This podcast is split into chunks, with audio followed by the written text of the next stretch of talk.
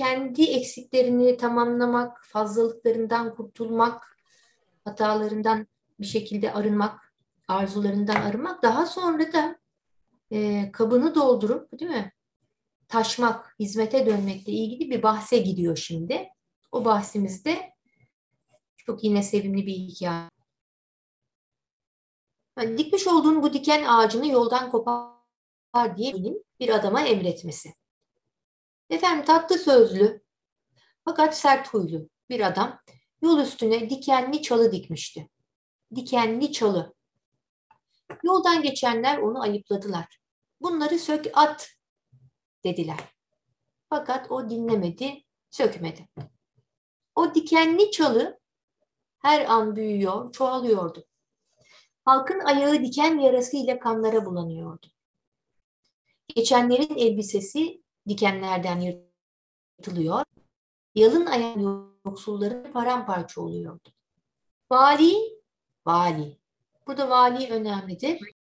Bunlar isim diye emri verince o da evet dedi. Bir gün sökerim. Bir müddet yarın öbür gün sökerim diye vaatte bulundu. Bu müddet içinde de diktiği dikenler kökleşti, kuvvetlendi. Şimdi burada veli, veliye işaret ettiğini düşündüğümüz vali üzerinde hani biraz duralım. Hepimizin hayatında bu sahne zaman zaman yaşanır. Sohbetine nail olduğumuz, hizmetinde bulunmaya çalıştığımız bir veli bizden herhangi bir hususta değişmemizi işaret ettiğinde, talep ettiğinde hay hay deriz. Hemen onun o bizim hakkımızdaki görüşünü hoşgörüyle kabul ederiz. Tabii çok haklısınız efendim. İnşallah ben de bu huyumu değiştireyim deriz. İtiraz etmeyiz çok şükür genelde hani fakat işte orada biraz kendimizi kandırıyoruz yani. Bugün, yarın, öbür gün. Öte yandan çok da e, olumsuz da düşünmeyelim. Hemen yine olumlu veçesinden de bakalım. Allah katında zaman da olmadığı için diğer yandan. Hani bizim bütün ertelemelerimiz, ihmal etmelerimiz oluyor. Ve Allah'ın izniyle biz o huyumuzdan kurtulacağız. Veli, işte şeyhimiz, hocamız bize söylemiş. Bu huyunu değiştir demiş. O bir gün Allah'ın izniyle vücut bulacaktır. Biz de itiraz etmedik. Onu kabul ettik ya.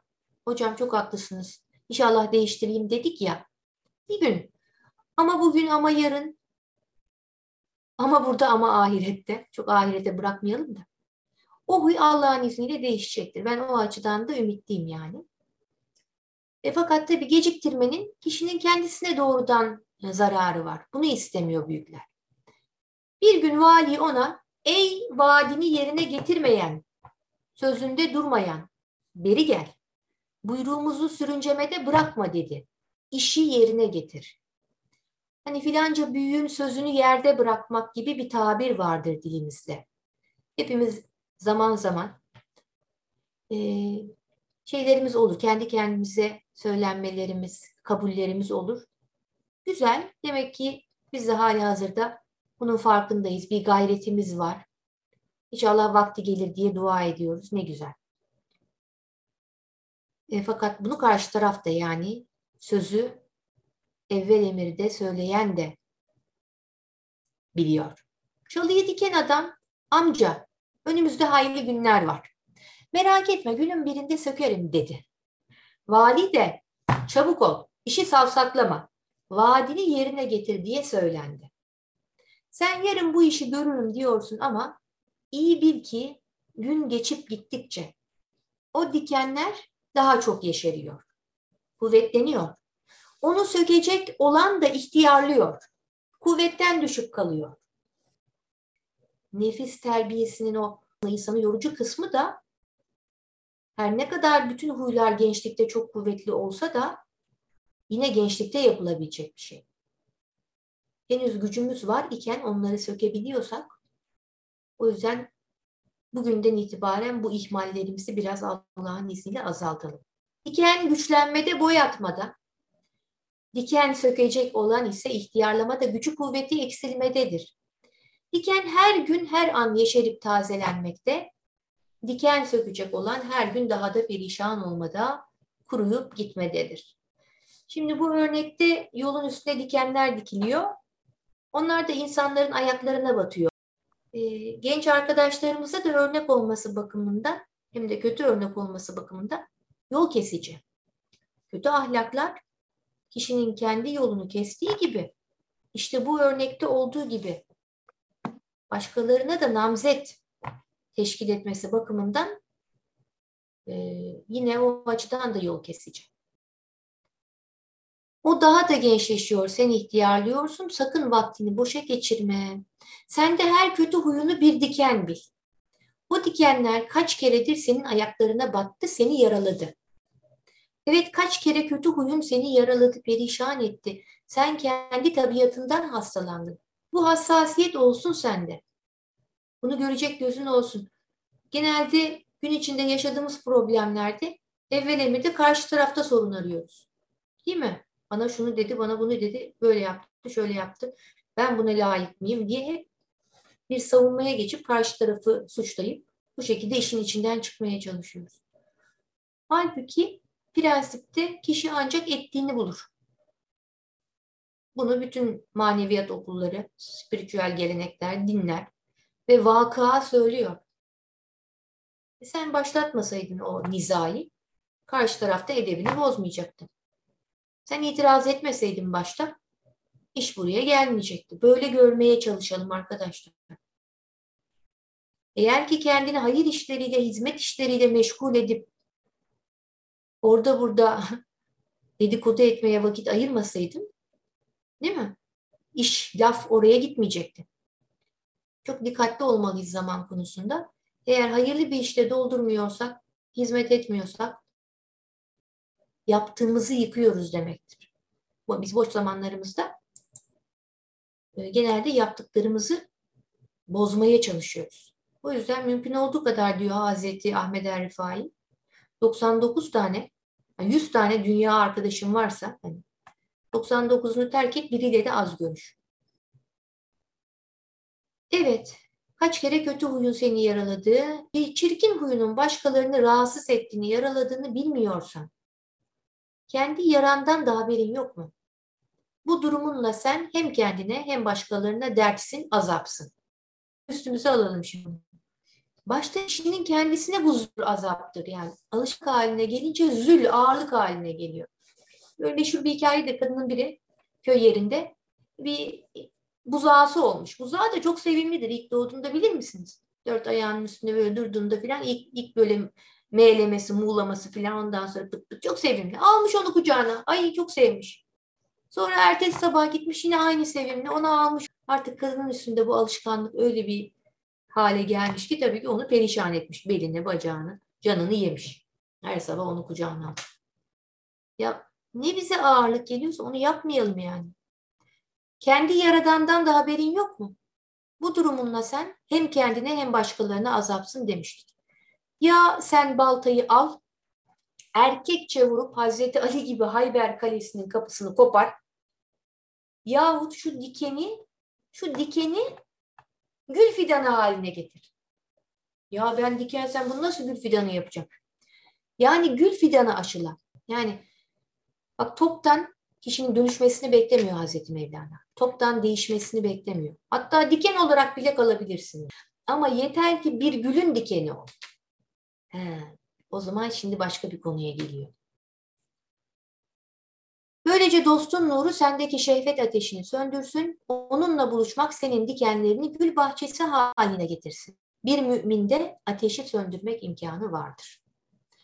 Yani mümin kimse, kamil insan, senin o sevgili hocan, mürşidin, onun ateşi söndürme imkanı vardır. O bir gül gibidir. Hadi sen diyelim tut ki diken oldun. Hadi biz diyelim dikeniz. O dikeni o güle rapt edersen o güle güle bakınca dikeni ve yaprağı ve kökü ve dalı budağı demiyoruz ki. İşte sana gül ağacı diyoruz. Dolayısıyla sen kim olursan ol, köke merbut ol. Bir hizmet kanalına dahil ol. Hani Hazreti Mevlana yine Mesnevi'de söylüyor ya, Kenan Rifai de çok güzel açıklar onu. hiç hayatında bir hocanın rahle-i tedrisinden geçmemiş, bir mürşit fikri, e, bir manevi rehber fikri olmamış, onun meclisinde bulunmamış, sohbet dinlememiş pek çok insan var. Dini manevi konularda da konuşuyorlar. Bütün bu eserler onlarda ezber halinde mevcuttur. Fakat hal olmadığı için bir huzursuzlukları da olabilir. Biz çok şanslıyız. Manevi metin okuyoruz. Yani bu kanalla doğrudan Hazreti Mevlana'ya onun eseriyle de ulaşıyoruz. Kendimi bu açıdan çok bahtiyar görüyorum. Hepinizin de öyle görmesini istiyorum. Ve çok kıymetli Cemal Nur Hocam bütün sağlık zorluklarına rağmen biraz yaşı da ilerledi. Ama diyor ki ömrümün son gününe kadar Allah'a hizmet edeceğim. Anlatarak, söyleyerek Allah'ım için hizmet edeceğim diyor. Ne büyük bir örnek. Allah'a çok şükür biz Kenar Rifai, Ahmet Rifai kanalıyla Hazreti Peygamber Aleyhisselam'dan alan kendini kanıtlamış bir geleneğin parçasıyız. Bu çok güzel bir şey. Böyle bir inisiyatik gelenek yani. Zincir deniyor buna manevi anlamda. Bunun bir parçası olmak çok kıymetli. Çünkü diyor Kenar Rifai, hizmet eden o kamil insanın sohbetinde bulunmak, Nuh'un gemisinde bulunmak gibidir. Her devir tufan var. Her devir Nuh'un gemisi var. Ona sığınanlar ve çok şükür selamet sahiline çıkarlar. İşte çok büyükçe bir geminin arkasına küçük bir kayık bağlamışlar. Boğazda gidiyor. Kenar Bayde diyor ki işte diyor mürşide bağlanan kimsenin hali. Hiç farkında olmadan ilerler. Ki gerçekten de böyle. İster otursun, ister çok büyük bir gayretle nefsinin mücadelesine girişsin. Neticede o halkada bulunmuş olmanın bir bereketi oluyor. En büyük bereketi de şudur arkadaşlar. Kibirlenmek ve kendini bir şey zannetmek zaafından en büyük günah olan tekebbürden korunmuş olur. Adem Allah'a itaatsizliği sebebiyle cezalandırılmış. Evet. Ama rahmetten kovulmamış. Şeytan açıkça hiçbir yanlış yapmadığı halde büyüklük iddiası sebebiyle Allah'ın rahmetinden kovulmuştur. Allah muhafaza. Dolayısıyla bu ben bilirimi terk etmedikçe bu yolda ilerlemek mümkün olmuyor. Evet nasıl ki mürşit dediğinde mesela ne dedi hikayede? Vali yola diken diken o adamı gördüğünde dikme bunu. Seni de incitiyor, başkalarını da incitiyor dedi. Şuna geçiyor. Peki hayırların yarına ertelenmesinin afeti beyanındadır. Yani daha fazla ertelemeyelim. Bu bir afettir beyanında. Aklını başına al da bu işi yarına bırakma. Nice yarınlar geldi geçti. Beden güçlü bir bağdır. Gerçekten çok güçlü bir bağ. Bizi iyilikten alıkoyar. Hak yoluna sana engel olur. Yenileşmek, kendini tamir etmek istiyorsan eskiyi çıkar at. Bedene ait isteklerden vazgeç. Ruhani zevkleri, manevi heyecanları ara. Keşifler, marifetler, müşahedeler, mana dolu rüyalar, titreyen bir kalp. Bunları istiyorsan maddi şeylerin birazcık azalt. Onun yerine manevi olanı koy, hizmeti koy, güzellik koy diyor. Dedikodulardan, manasız sözlerden dilin tut. Paran varsa onları yoksullara vermek için avucunu aç. E, hasisliğinden vazgeç, cömertliğini ortaya koy. İlla cömertlik parayla olmaz. Benim de bu kadar yardım edebiliyorum insanlara canım.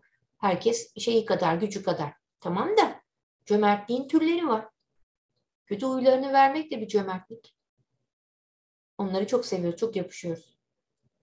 Şehvete yakasını kaptıran, dalan bir kimse bir daha kurtulamaz. İnsanda bütün diğer arzular zamanla vücuttan çekilirken yeme şehveti kolayına geçmiyor. En büyük bu. Bunu azaltmadıkça manevi olarak ilerlemek mümkün değil. Küp gibi oluyor.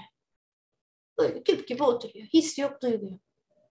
Onun bir ölçüsünü yakalamak lazım. Başka türlü istikrarlı bir manevi hayatın olmasına imkan yok. Doğrudan indiriyor çünkü. Bütün kanalları kapatıyor arkadaşlar. Bir ölçüsünü tutturalım onun inşallah artık.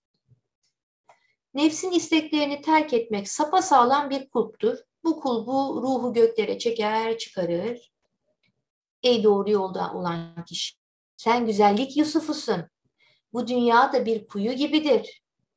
Allah'ın takdirine şikayet etmeden boyun eğmek, sabretmek ise seni kuyudan çıkaracak, kurtaracak iptir.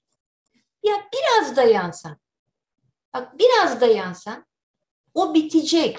O senin yaşadığın şey sen söylensen, şikayet etsen, ki hikmet almaya çalışsan o süre içerisinde nihayetinde o zaman da bitecek. E, o zaman ben niye onu şikayetle, itirazla daha da ağırlaştırayım? Yaşadığın zorluğu kabullen, sabırla, namazla, birazcık dişini sıkmakla değil mi? Geçecek o. Hafifliği vereceğim. Her şeye geçer. O kuyudan seni kurtaracak olan ip sabırdır. Ey dünya kuyusuna düşmüş olan Yusuf. İp uzandı, onu iki elinle sıkıca tut, ipten gafil olma ve yakalamışken bırakma. Çünkü ömür tükendi, akşam oldu. Allah'a hamdolsun ki bu ipi sarkıttılar. Fazlı, keremi, rahmet ve mağfireti birlikte ihsan ettiler. Bu ipe yapış da bir can alemi. Bu alem ehline apaçık, ehli olmayana da gizlidir. İnşallah sabrederek, şikayet etmeden, razı olarak, şükrederek ve razı olarak her neyse yaşadığımız zorluk onu aşmaya çalışalım. Allah bizimle beraberdir. Allah sabredenlerle beraberdir. Şimdi bir de hizmetin şartları var. Kişi kendi meselesini hallettikten sonra hizmete dönecek. Ee, onu bugün çok dikkatimi çeken bir bölüm. Ömür huylarımızı tedavi etmeye çalışmakta geçmesin. Bir yerde o tamamlansın hep diyoruz. Sonra kişi e, insanlığa hizmete dönsün. Hizmet edene hizmete dönsün. En önemlisi de o değil mi? Sühre verdiğinden bölüm bu. Avarifül mariften. Hakiki hizmet ehli ve ona benzeyenler. Gerçekten hizmet edenler var. Bir de ona benzeyenler var allah Teala Davud'a şöyle vahyetmiştir. Ey Davud, beni talep eden, benim rızamın peşine düşen birini gördüğünde ona hizmet et. allah Teala Davud'a diyor, beni talep eden ve rızam uğruna yola düşmüş olan kişiyi gördüğünde ona hizmet et.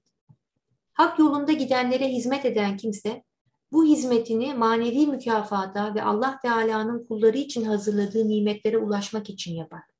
Bu şekilde Allah Teala'ya yönelenleri rahata kavuşturup onların gönüllerini geçim derdinden kurtararak daha huzurlu ve şevkle ibadet etmelerini temine çalışır.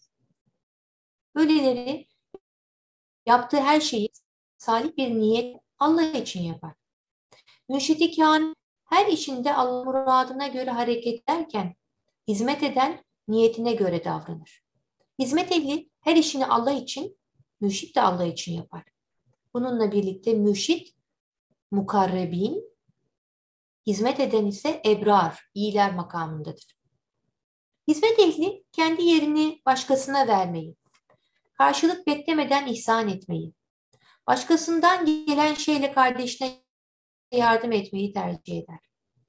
Onun her vakit vazifesi Allah'ın kullarının hizmetini görmeye gayret etmektir. O fazilet bu hizmetinde görür ve bunu nafile ibadet ve amelleri tercih eder. Öyle ki mürşit ile hizmet edeni seçemeyen, ikisinin konum ve halini bilemeyen kimse çoğu zaman onu mürşit zanneder. O kadar böyle hizmet ehlidir ki onu mürşit zanneder. Çoğu zaman bazı hizmetliler de kendi nefsinin halini bilemeyip ilmin azlığı ve bu zamanda gerçek velilerin hallerinin olup gitmesinden de kendisini mürşit zanneder. Allah muhafaza. Yani burada şey, bir hakikaten Allah yolunda canıyla, malıyla, ilmiyle, vaktiyle her türlü hiz, e, hizmete koyulmuş mürşit var. Bir de onun yanında ona hizmet eden var diyor. İkisi birbirine karışır bazen. Bunun bir diğer sebebi de dervişlerin çoğu mürşidin ilim ve haline bakmayıp onun vereceği birkaç lokmaya bakmaktadır. O. Bu nereden çıktı böyle? Evet. E, manevi yolları tarih boyunca böyle bir şey olmuştu. Çünkü müritler e, saltanattan, sultandan, devlet idaresinden, e, çeşitli vakıflardan destek aldıkları için elleri biraz dolu olur. Halka dağıtmaları için onlara imkanlar verilir. Ama bu durumda da e, sohbete gelen dervişlerin hakikaten mana için mi, e, lokma için mi orada bulundukları biraz karışır. Aslında her yolda bu her zaman vardır. Yani bal tutan pan yalar, yalar anlayışıyla mürşide yaklaşanlar yahut hizmete yaklaşanlar olabilir. Biz bunlardan olmayalım. Hak yolunda hizmet ehli olan kimse güzel bir makam ve Allah'tan gelecek hoş bir nasip sahibidir inşallah. Hizmet ettikçe diyor Niyazi Mısri, kişi hizmet ettikçe, insanlığa hizmet ettikçe, mürşidine hizmet ettikçe, hayır işlerine e, araç oldukça keşfe açılır. İrfan ehline yakın olmak, fiziksel faaliyetleriyle idraki açılır. Yük taşır, erzak getirir götürür, işte toprağa beller. O, da, o dönemki faaliyetleri düşünün. Bunları yapıyor, keşfe açılıyor. Yunus Emre'yi düşünün, 40 yıl boyunca dağdan odun taşıdı dergaha. Yaptığı şey bu. Belki dili de kuvvetli, nazmı da var. Belki çok genç yaşta sohbet ehli de olabilirdi. Ama 40 yıl hizmet etti. Demedi ki ya bunca yıldır şu dergahta da bir mutfağa bile geçemedim. Hala odun taşıyor.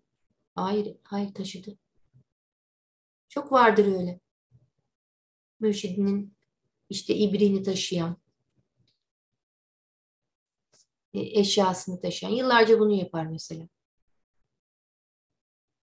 Bir anda keşfinin açıldığını söylüyor. E biz, biz ise gocunuyoruz. Bir, bir şey yapmak bize teklif edildiğinde bu iş mi bana layık görülüyor? Yani ne iş olursa olsun. Şu kürsüler açıldığında Cemal'in hocamın söylediği sözdü. Ben sadece şey yapacağım. Kürsüyü temizleyeceğim, üstünü sileceğim. Ee, işte mutfakta yemeğini yapacağım. Ben hiç orada ders vers anlatmak istemiyorum. Benim istediğim şey sadece öyle bir okul olsun, kürsü olsun. Ee, bilenler gelsin, anlatsın. Ben temizleyeceğim, mutfakta çalışacağım. Hiç hizmetin küçüğü büyüğü olmaz. Hepsi. Allah rızası için bir işin yürümesi için parçanın ucundan tutmak, sistemin ucundan tutmak. Birlik beraberlik içinde olmak. Abdülkadir Geylani zamanında işte büyüklerden biri vefat etmiş. İşte bu üçler, yediler, kırklar diyoruz ya. Onun manevi makamını dolduracak birisinin işaret edilmesi gerekiyor. O kişinin de oraya hazırlanması gerekiyor. Sabaha kadar oturmuş büyükler. Kimi, kimi koyalım, kimi koyalım. O sırada da o sohbet meclisine önceden bir hırsız girmiş meğer. İnsanların geldiğini görünce tanımıyor da hemen dolaba saklanmış. Sabaha kadar onlar konuşurken o da orada beklemiş. Kimi yapalım? Şunu mu? Bunu mu? Ondan sonra Abdülkadir Yeylani Hazretleri demiş ki tamam kimseyi bulamayacağız herhalde. Çıkarın şu dolaptakini de e, onu geçirelim bu makama diye. Bir anda döngel borusu çalar. Hizmet kanalları açılır, dili açılır, eli açılır. Hepimiz her an biri diğerinin yerine geçebilecek gibi Allah Allah'ın insanlarıyız, erleriyiz. O halde kısmetimize ne düştüyse onu e, şu an hangi hizmette bulunuyorsak, hangi iş yerinde, hangi mecliste onun hepsinin Allah'ın rızasını kazanmak, insanlığa hizmet etmek, ilahi Allah'ın adını yüce tutmak için işimizi, mesleğimizi en güzel şekilde yapmak olsun. İşte bu hizmettir. Ben mürşidime nasıl hizmet edeyim?